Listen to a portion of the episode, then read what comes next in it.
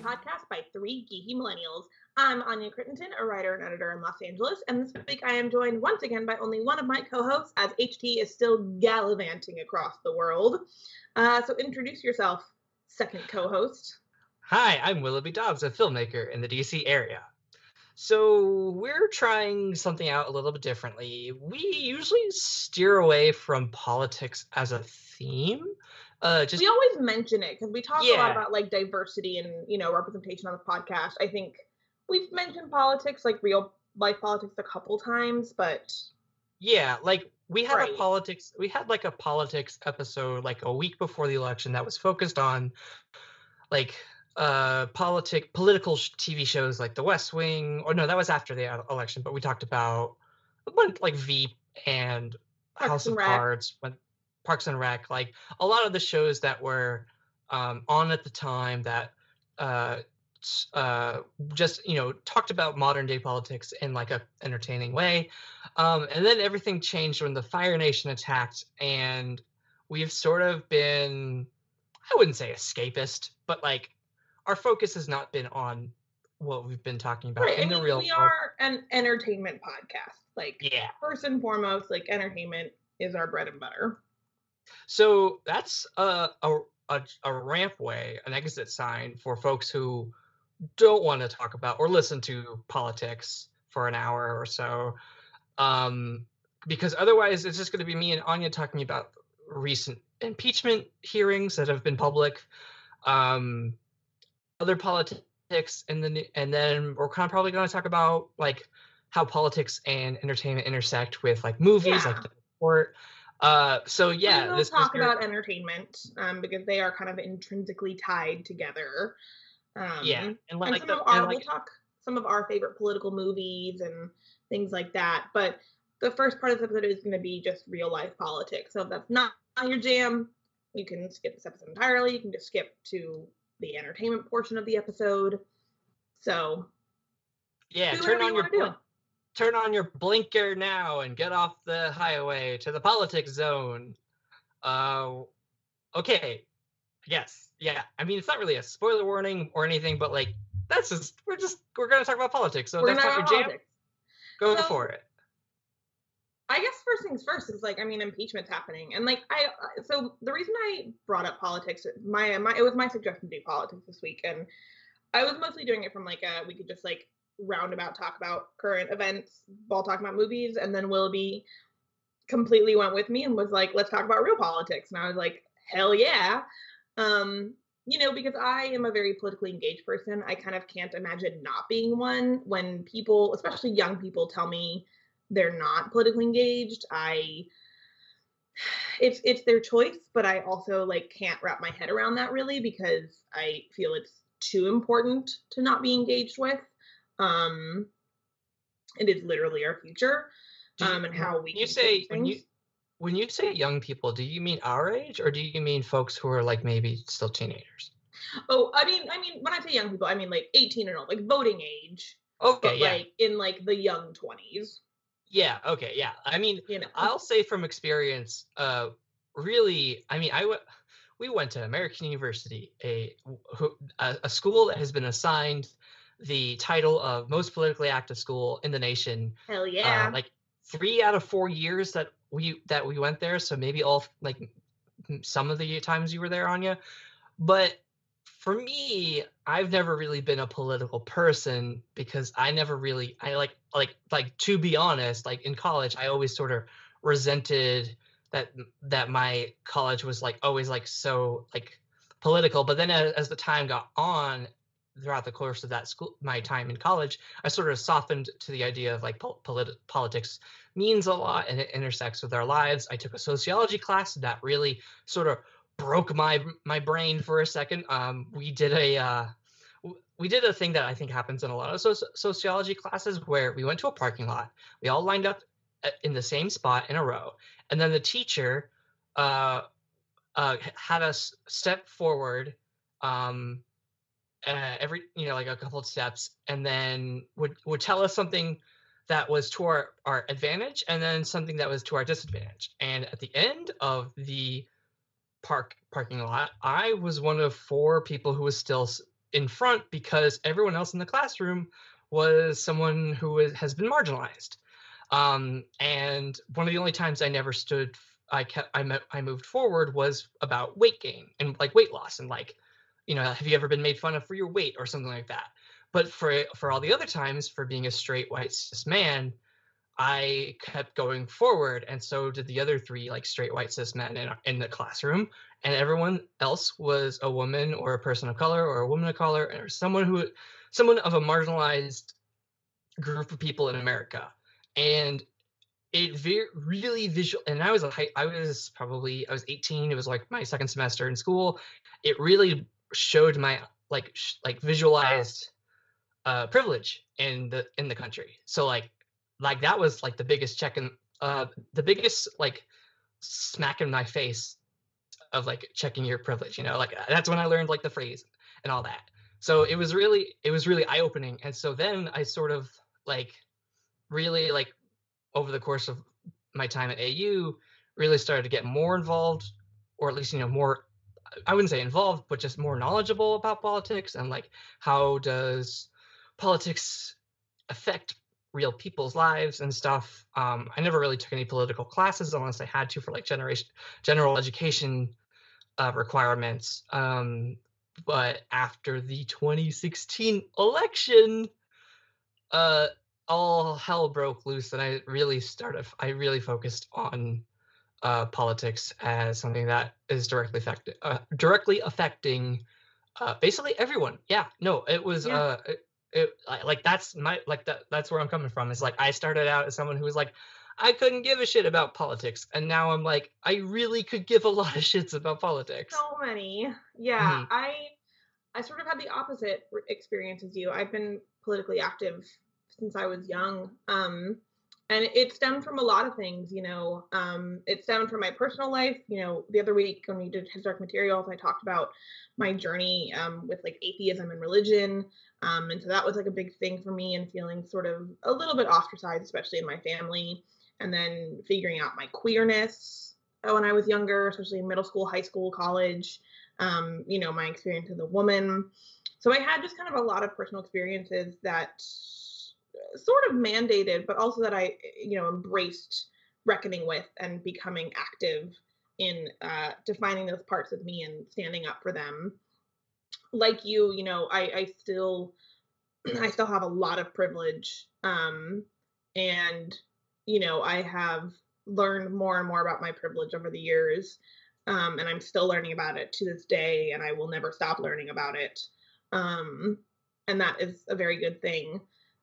But I have always sort of tried to be, be aware of uh, politics. I remember in high school, one of my most vivid memories was there was a time in high school when our, a lot of our teachers were getting pink slips um, for being like laid off or suspended or whatever because you know the district was is just an inherently bureaucratic institution and i remember one saturday i like joined a protest on the streets of the town i grew up with all my like friends and teachers. We all wore pink and we had signs and we were like protesting teachers being laid off.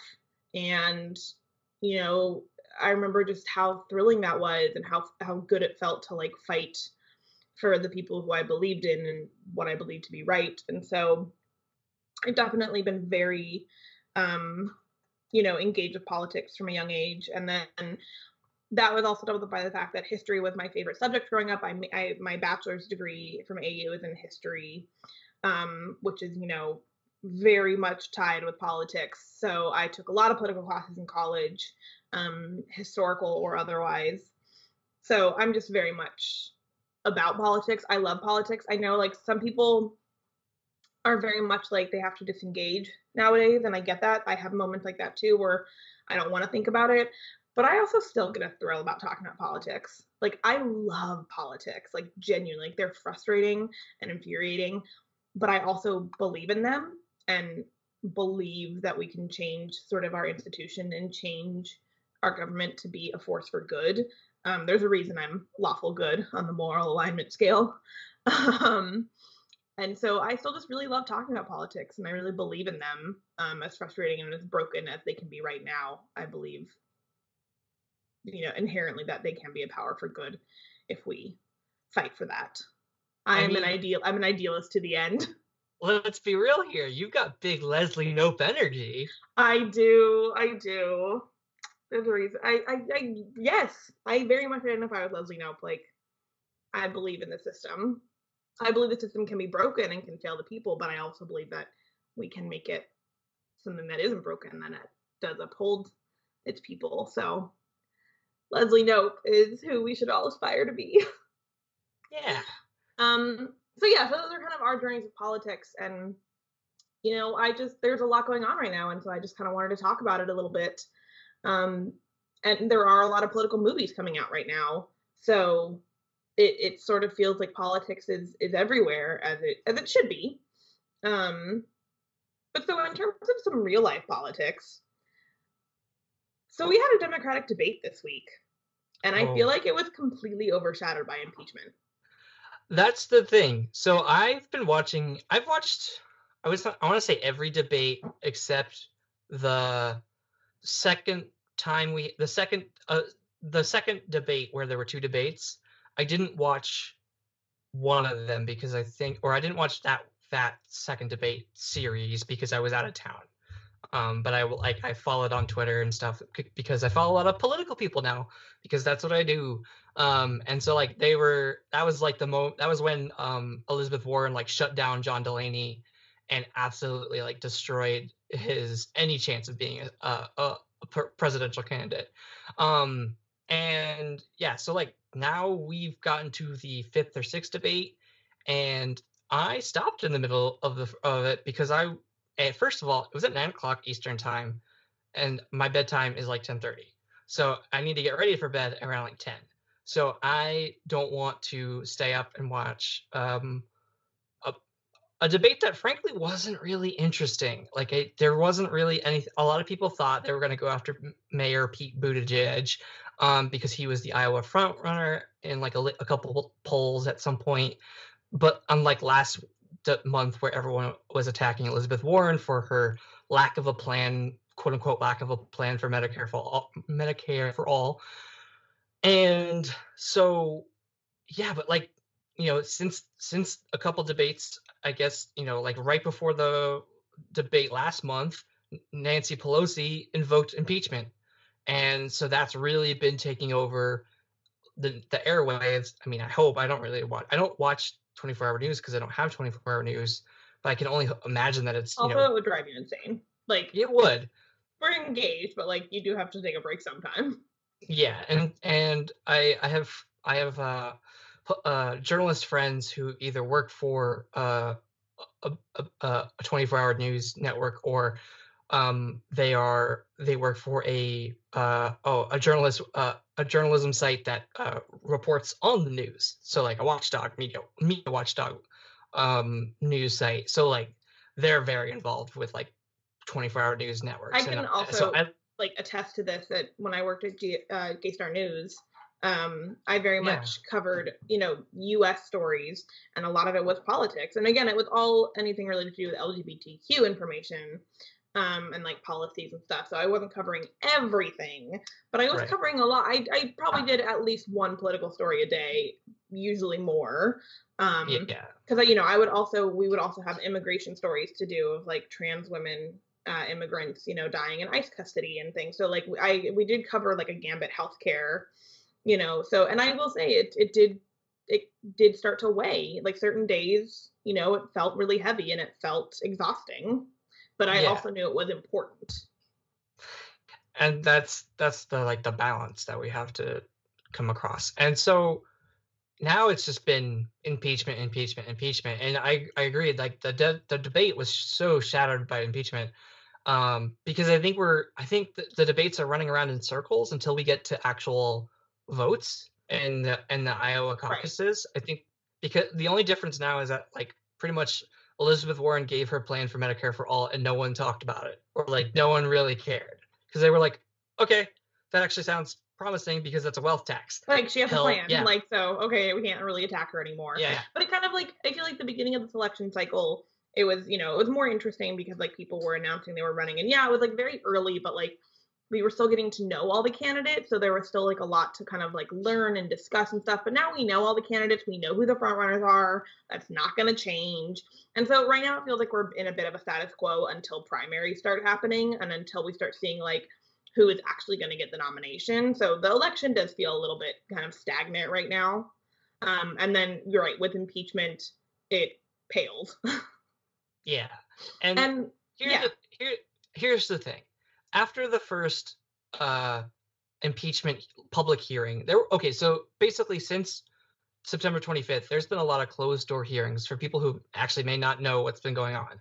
Um, there's been a lot of closed door hearings that the impeachment committee has had uh, with witnesses coming in to give t- depositions, depositions, depositions, depositions. I don't know words. Um, to be honest, I'm coming back from a bottomless brunch, so there's a little bit of drinky in me. Um, oh, I've got a got a drinker drinker behind talk about politics. Um, so we've been so yeah, there have been a lot of closed door hearings and like news reports out of those uh, hearings, and then it's and then I guess in the last couple of weeks they've been uh, releasing the, te- the the public testimony of those private deposi- depositions, and so but that isn't the same as a, as a public television televised hearing. Um, as as people know from Watergate, those were televised hearings, and that sort of broke the dam on who was for in, the impeachment of Richard Nixon. Um, and you know, like a lot of a lot of damning things happened in those um, hearings, like you know, like the reveal that there were tapes and all that. So, a lot of people were expecting bombshells when the first public hearings were happening. And the first public hearing was, I believe it was William Taylor and Volker. Or yeah, no, it was another guy. Um, it was oh Con Conway. I forget. Honestly, was, okay. I remember. I remember Bill Taylor. That's I remember Bill Taylor because he has the voice of a history documentary narrator, and so he was. Oh, George Kent. Uh, it was it was George Kent and Will Taylor, Will William Taylor, who were you know uh, involved in Ukraine stuff, and they after the after that uh, long hearing, the news media like defined it as something that was lacking quote unquote pizzazz, and there were all these like articles about how this so this frustrating. Did, this didn't so sway stupid. public. This didn't sway public opinion, and it was so stupid because how could you sway public opinion without asking people what their public opinion was? the way that they were they framed what the public opinion was by saying what the public opinion was not what the actual public opinion was. And th- those articles got like quote uh, to, to quote twitter ratioed to death because everyone was like no these like this is so stupid. You shouldn't comment on that comment on the sub you know like you know t- report the substance. Don't editorialize what's happening because that's what happened with like benghazi hearings and like hillary's emails like all that bullshit.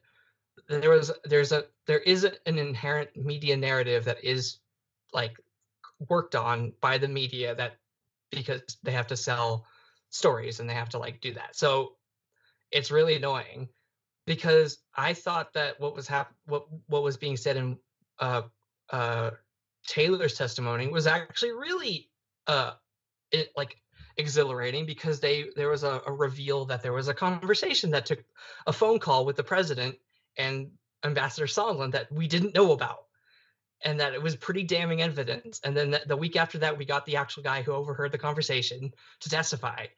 Um, and this week there were like eight, eight or so people testifying, like around there. There were a lot more people who were testifying, and I was listening to it on my local public radio on my cassette player that HT got me for my birthday a couple years ago.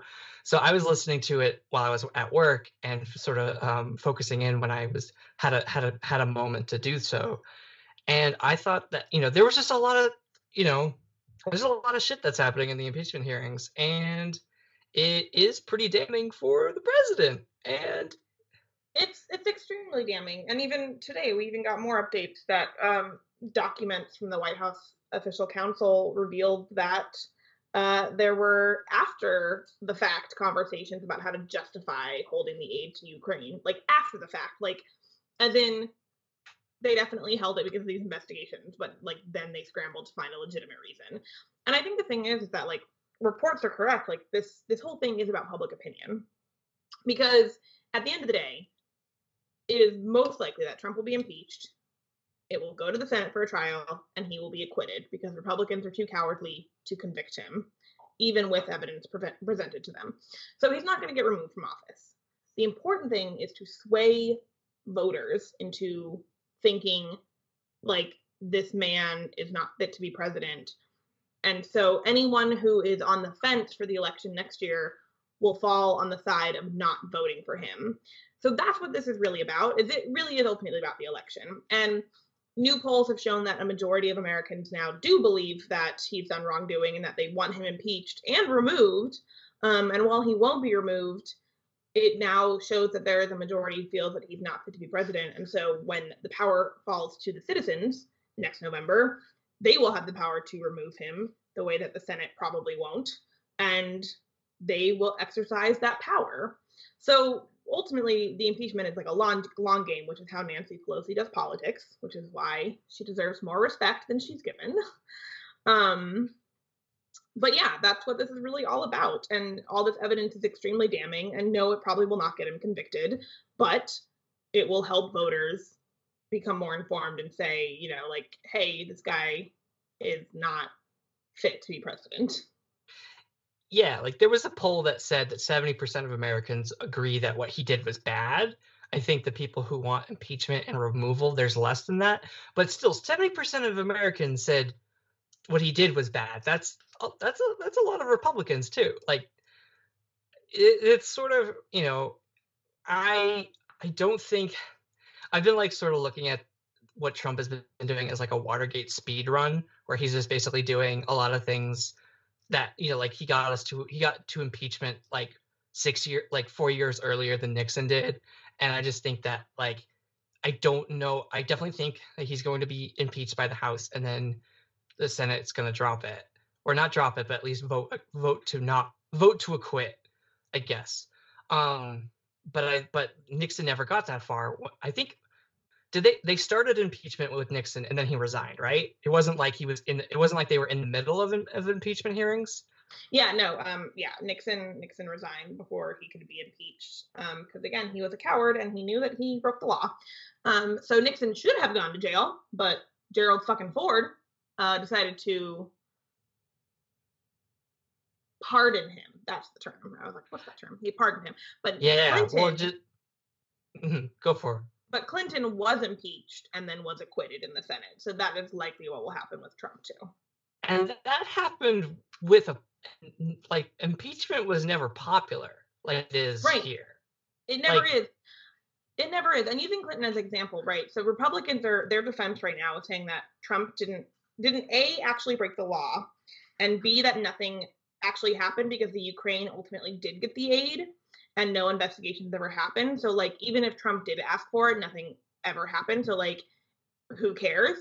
But like right, the intent of committing a crime is like still a crime. Like attempted murder is still, still a, murder. a crime. Still crime. Yeah. Attempt of like a robbery or whatever is still a crime. And it's like Bill Clinton, when he was impeached, was completely in the wrong and deserved to go through that impeachment investigation and abused his power, uh, but did not actually commit a crime. So it's like there is precedent that presidents can abuse their power and do wrongdoing without committing a legal crime and still like go through the impeachment process. So like it is still completely valid for Trump to be going through this investigation.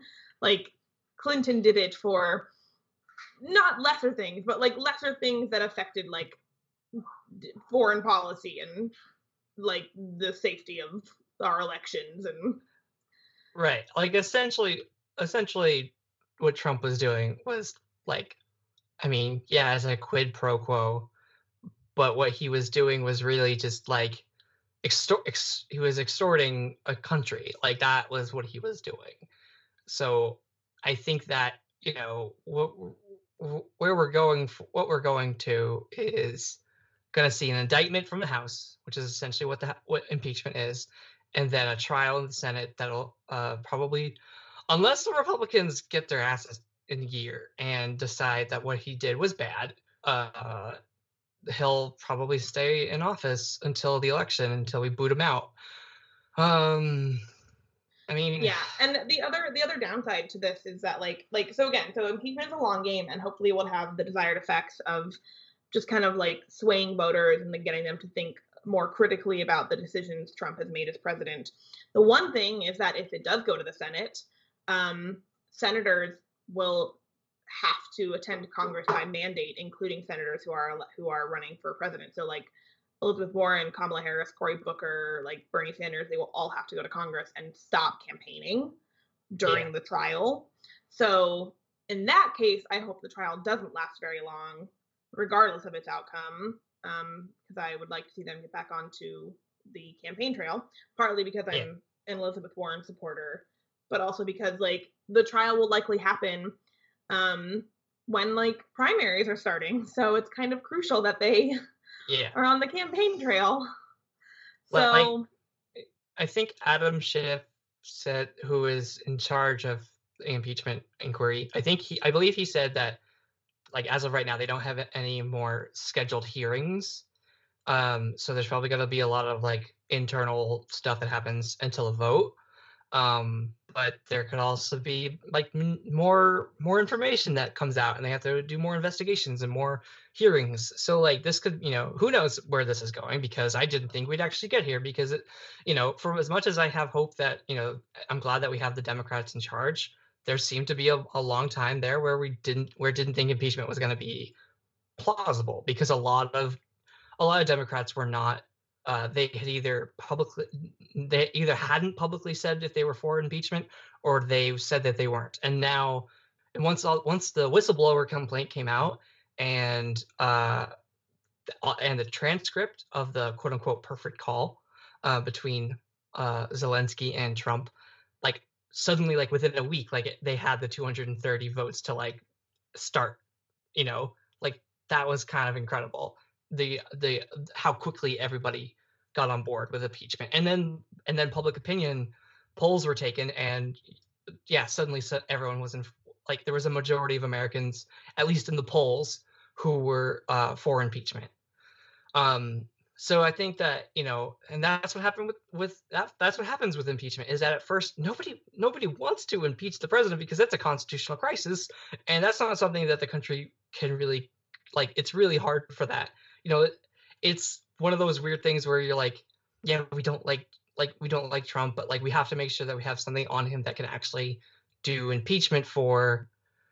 And you know, high crimes and misdemeanors are very a very vague term that the, that the founders put into the Constitution for impeachment, and it's up to Congress to basically say what a high crime or a misdemeanor in this case is. Um, it doesn't have to be a misdemeanor in the local laws that we know. It could be you know what whatever. Um, so you know, impeachment's always been a, a thing, like a, th- a thing that ultimately we don't want to have to go through it, but also we sh- we need to now. Like that's the thing that there's clear evidence. I mean, the, the president's been doing wrongdoing since day fucking one. Let's be real.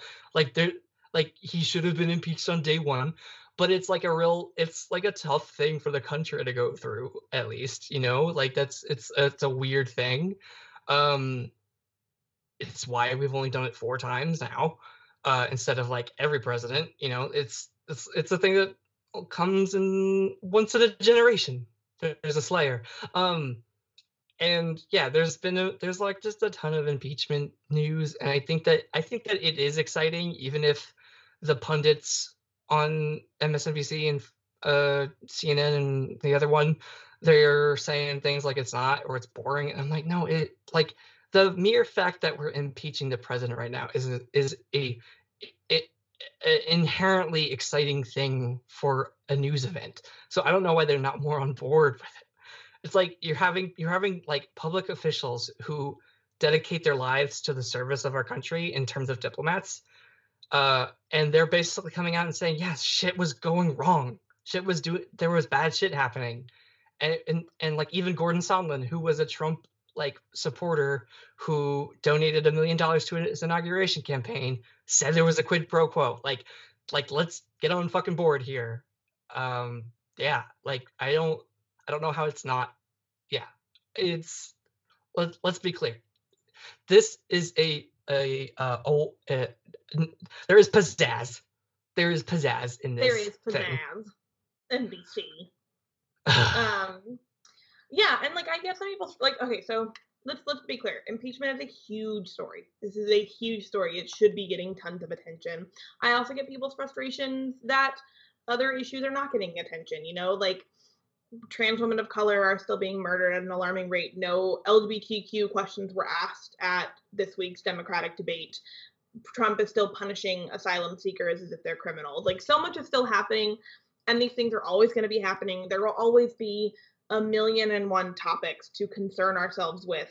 Um, and you know, it is it is also partly it is up to the media, but it is also up to us to do our own research to, you know, educate ourselves on the on the issues we care about and to you know make sure we're fully informed citizens again with breaks it, do not do this 24 hours because it, it will get exhausting it'll drive you insane but so i get it like there are other issues that are happening but these issues are always going to be happening both at home and across the world.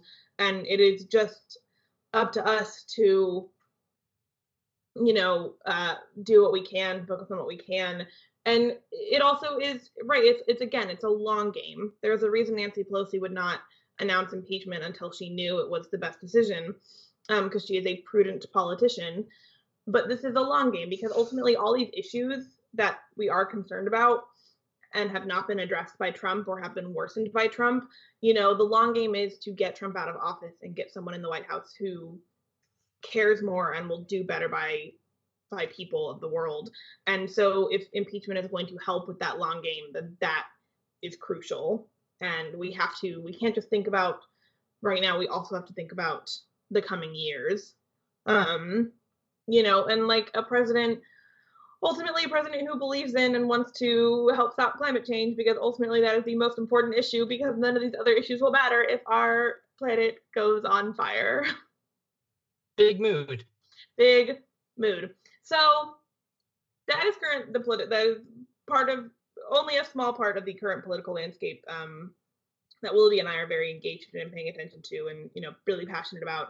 But this political landscape um, touches everything, including Hollywood.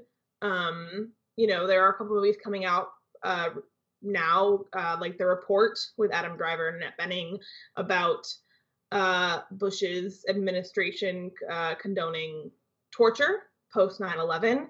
Uh, there's Dark Waters, uh, directed by Todd Haynes with Mark Ruffalo, and that is it's sort of it's a Flint story. It, it's not. Is it about Flint? Is it like a truth? Is it actually? It's not. Um, my roommate says it's about Ohio, but it, it seems very it, it seems to call to the story of Flint as well, of like water, right? That is uh, harmful to people and the government not doing anything about it. So there are a lot of political stories happening, and I'm excited for all of these movies. But yeah, politics is deeply ingrained in Hollywood, and yeah. it always will be, and it always has been. That's here's the thing, and we've said it before on the on the podcast. Politics is entwined with entertainment and art. They're like the when people say that they don't want their comic books or their comic book movies or their Star Warses or their Star Treks, which fascinates me with that logic, that they don't want these stories to be political. And by that, they mean they don't want their assumptions challenged. They want what they assume is the past. But if you look at the past, if you look at the original Gene Roddenberry Star Trek, or even the, the next generation Star Trek, or any Star Trek, Star Trek is incredibly political uh, it do you have they they deal with different races and different species all the time. The Prime Directive is a, is something that's in that thing. Like like diplomats, there Star Trek is a deeply political thing. So when Star Trek Discovery shows up and everyone's like, "Oh, this is just some social justice warrior bullshit," it's like, well, calm down, first of all. And Star Trek has always been political. It's always had a it's always had a point of view. Um, and Star Wars has always had a po- point of view. Like the Star Wars has always been against tyranny and fascism and has always been about democracy and liberation of marginalized people. And it always I mean like the prequels were about the collapse of a democracy.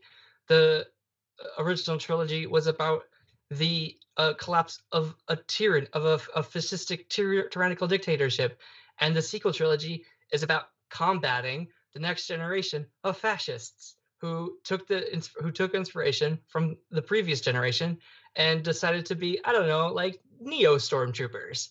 There's it's always been political. Like even in Solo, which is a movie that has a lot of mixed opinions, there's a scene where they're going through what is essentially a space airport, and uh, you see uh, um, stormtroopers splitting families apart, which hap- that happened in 2018 um, after uh, Trump's uh, separation policy was enacted. Like that, it's a clear, like straight line between real life and and uh, art politics and art like it's a thing it happens and the fact that people if, and if there is and if and if art if you if you watch something and you see it, it is inherently apolitical that's also a choice.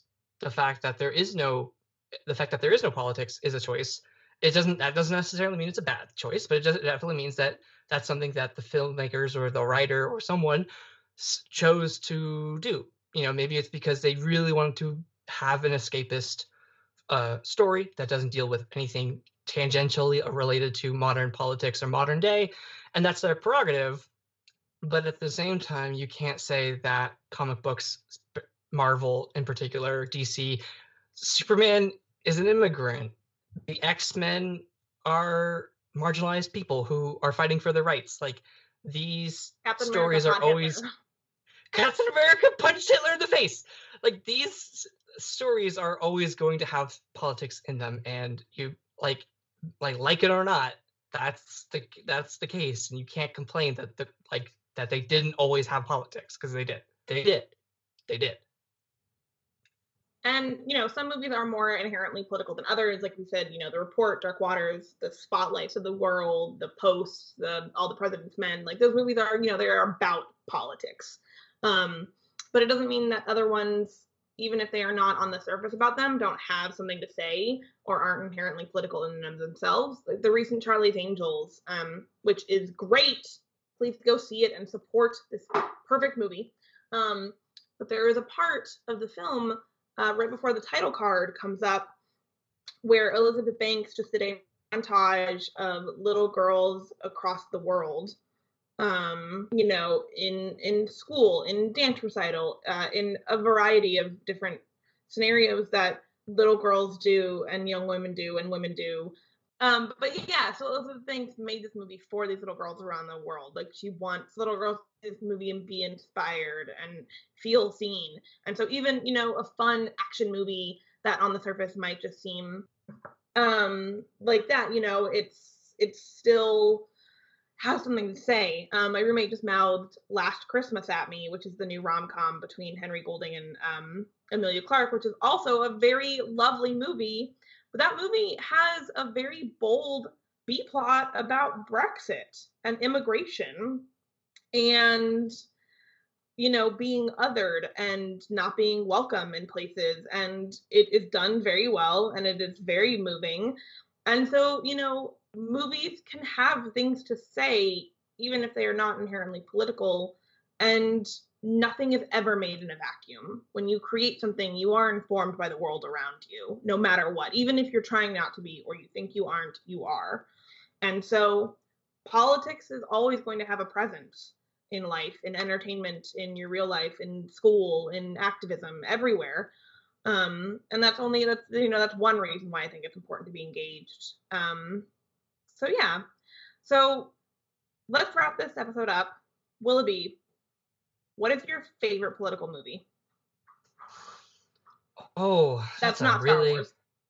Ah, give me uh, what's your favorite political movie that is like that is literally about politics that is uh, you know like that is it since we've discussed that um, every movie is inherently political what is your favorite right. like explicitly explicitly political movie. Yeah.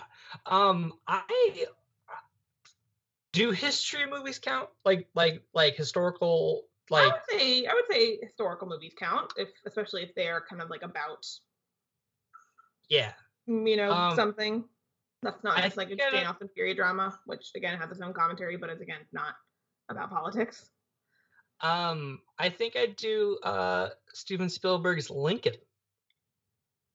Because I think that movie has, you know, it's a really good movie, first of all. It is a very good Um, movie.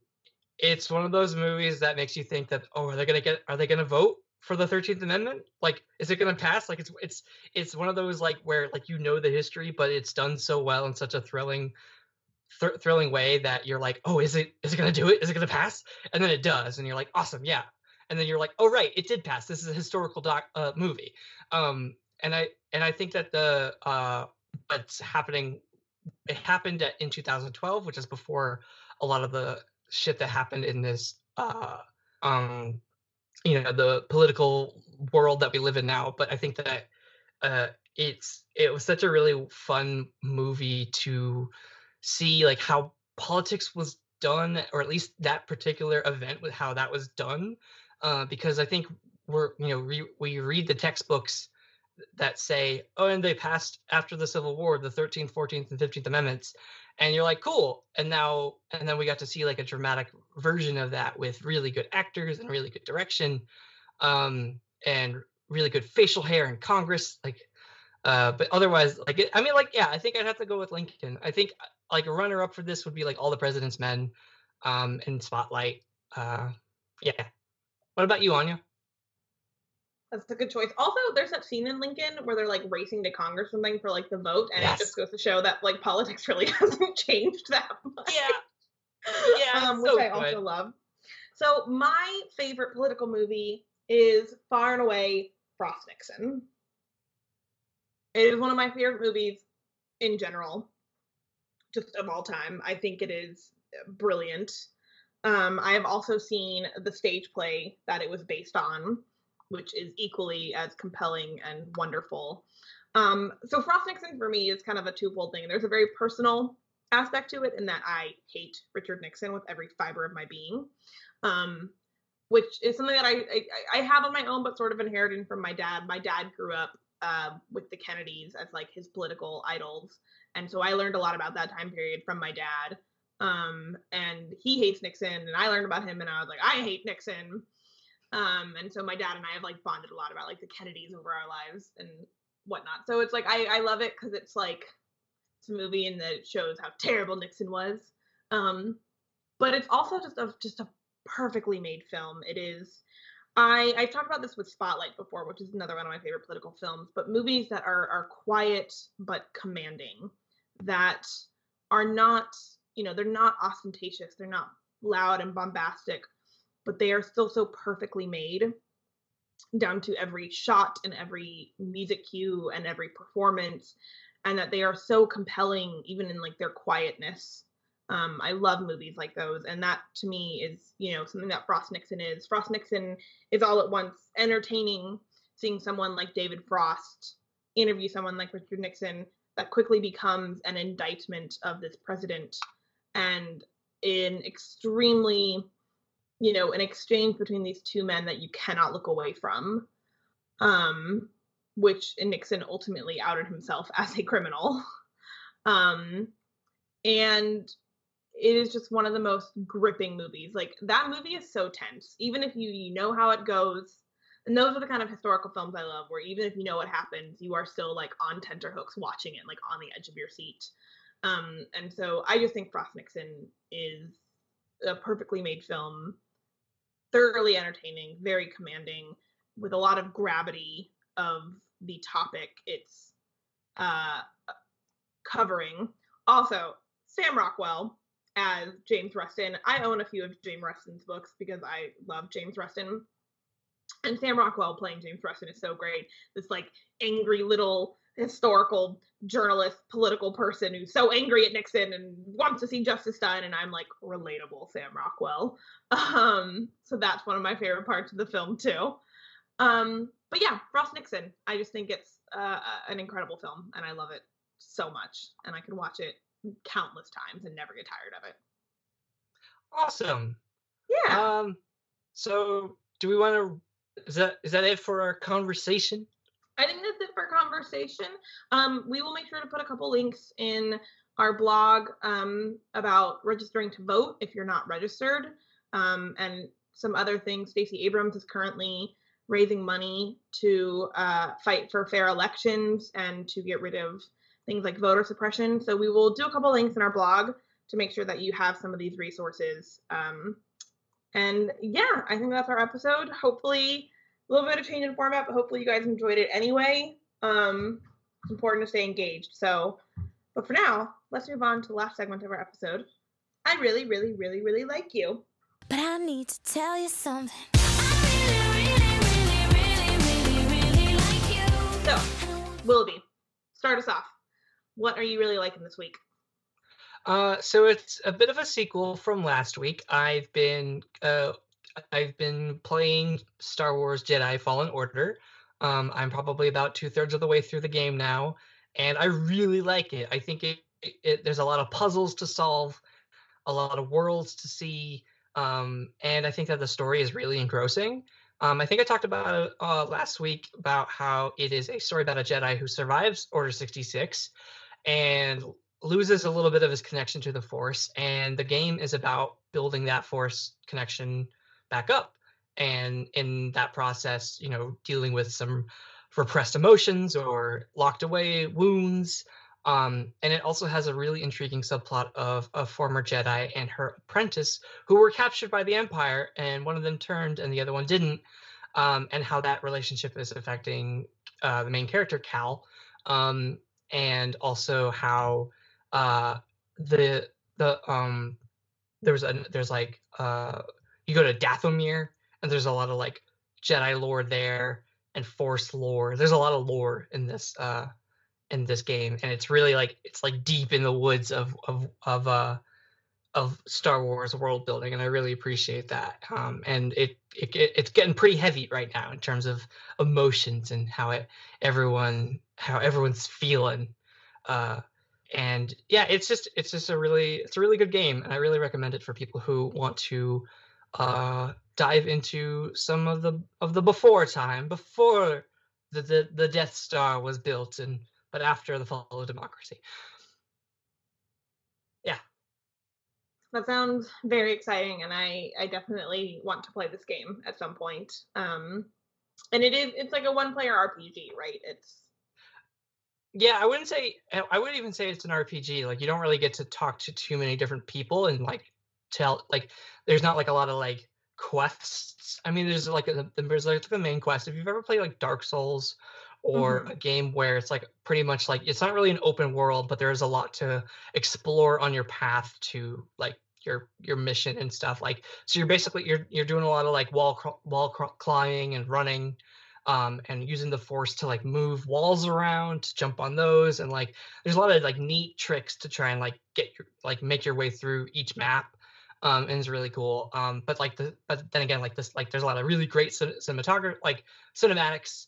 Um, and I would say like the movie, it's like the, the the game itself is really beautiful when you like get to the, see those like wide wide shots of the planets. Um, it's really neat, and there's some um, there's like a you have like a little droid friend, and he's really cute, uh, and he's like your best friend, and he's he's like a little like two-legged little guy that jumps onto your back and helps you helps you out with things. Um, yeah, it's really cool. And I, I don't want to like spoil anything in specific, but like you go to like you actually see some characters from like the the prequels, um, and they do like flashbacks to when Cal was a Padawan during like I was probably the yeah it was definitely the Clone Wars. Um, but it's really fun to like kind of revisit those that that part of the universe in like a modern game or something because I haven't played like the Revenge of the Sith game came out in like 2005 and it what it looks like shit now. Uh, but now it now you you get a game like Jedi Fallen Order and the graphics are so good and everything. It looks it's really it's really well done. That is wonderful to hear. I'm so glad you're enjoying it, um, and I can't wait to play it at some point. Um, so I have two really likes this week because HT is not here to reprimand me for having two. Um, and also I was just gonna have one, and then I started telling Willoughby about something else before we started recording, and I realized I have to talk about both. So uh, my first one is that I saw Frozen 2 and I loved it. I think it is a beautiful ambitious film. The world building is wonderful. It feels so much grander, um, with a lot more gravity than the first film. And I just really loved Frozen 2. I thought it was beautiful. I think the soundtrack is great. I loved the story and the world building. I cried a lot. Um, Anna is my girl. I love her so much. And Olaf is my perfect snowman child. And anyone who says any bad word against Olaf, I will fight you. Because Olaf is a perfect baby. And I will not take any slights against him. Anya, I have a question for you. I have an answer for you. Did you go into the unknown? We did go into the unknown. And it was great. It was wonderful. Um so I've been I- listening to the Panic at the Disco version of that because it came out like so a couple good. weeks ago, and I've been just like putting it on repeat. And I'm just like, it's so good. yes, Kacey yes, Musgraves' um cover of one of the songs in the movie is also very good. Actually, all the covers are great because there's Panic at the Disco, there's Kacey Musgraves and Weezer. They're all great covers of the songs in the film. The original songs are also great. The cut songs are great. You can listen to all of this on Spotify. Um, and yes, I love Frozen 2. I think it is a worthy sequel um, and a great story. And I love where all the characters ended. So would you say it's a happy it. better film than Frozen One? I actually think I would. I do. Cool. Yeah. Even if it doesn't have my trash prints. Yeah. Okay. Yep. What What's your uh, second really like? my second really like is just a quick one. Um, I'm just really glad that The Good Place exists, you guys. I watched the most recent episode this week. I cried a lot. I cried a lot of things, just so you know. I'm an easy crier. I also love crying. Um, but yeah, I cry at a lot of things, but it also means I love them. Um, so I cried at The Good Place and it was so good. And Chidi Anagonye is my perfect little indecisive philosophy angel baby. And him and Eleanor are a perfect ship. And if your couples are not written uh, the way Michael Schur writes his couples, then you got some work to do because Michael Schur knows how to write the perfect romantic couple. So that's that. Also, friendships. Basically, everyone. Michael Schur just knows how to write really good people. Yeah. Um, so yeah, so I'm really glad that the good place is here. I'm sad it's, we're losing it, but I'm happy. Oh my god. I just realized that Thursday night was the fall finale of the good place. Yep. And so I will not get new episodes for a while. I Yep. did not prepare I did not prepare myself for this. And we've I only cried- got like five I or six cried- left. I cried so much in the episode. And then I was like, oh, I'll get to see good things next week, but I won't. Oh Nope, no. Next week is Thanksgiving. It is. Well, The Good Place is still great, and I'll just have to rewatch all of it while I wait for the new episode to start before it ends forever and I cry some more. Um, That sounds like a good plan. oh, thanks. Thanks. Um, so that's our episode for the week, guys. If you guys have any thoughts on, you know, your own political engagements or your favorite political movies, come chat with us about those things or things that you're really liking, including what is it, Fallen Jedi? Uh, Jedi Fallen Order. Jedi Fallen Order. Um, or if you've seen things recently like Frozen 2 or The Good Place. Where can they come chat with us, Willoughby? You can find us on Facebook if you search for us there. We're also on Twitter at Falcon Podcast. Our blog is millennialfalconpodcast.wordpress.com. And you can rate, review, subscribe, and listen to us on iTunes, Google Play, and SoundCloud. And where can they find you on the internet? You can find me at Anya Crittenton on Twitter. And you can find me at Willoughby Dobbs on Twitter. All right, thanks for joining us, guys. Bye.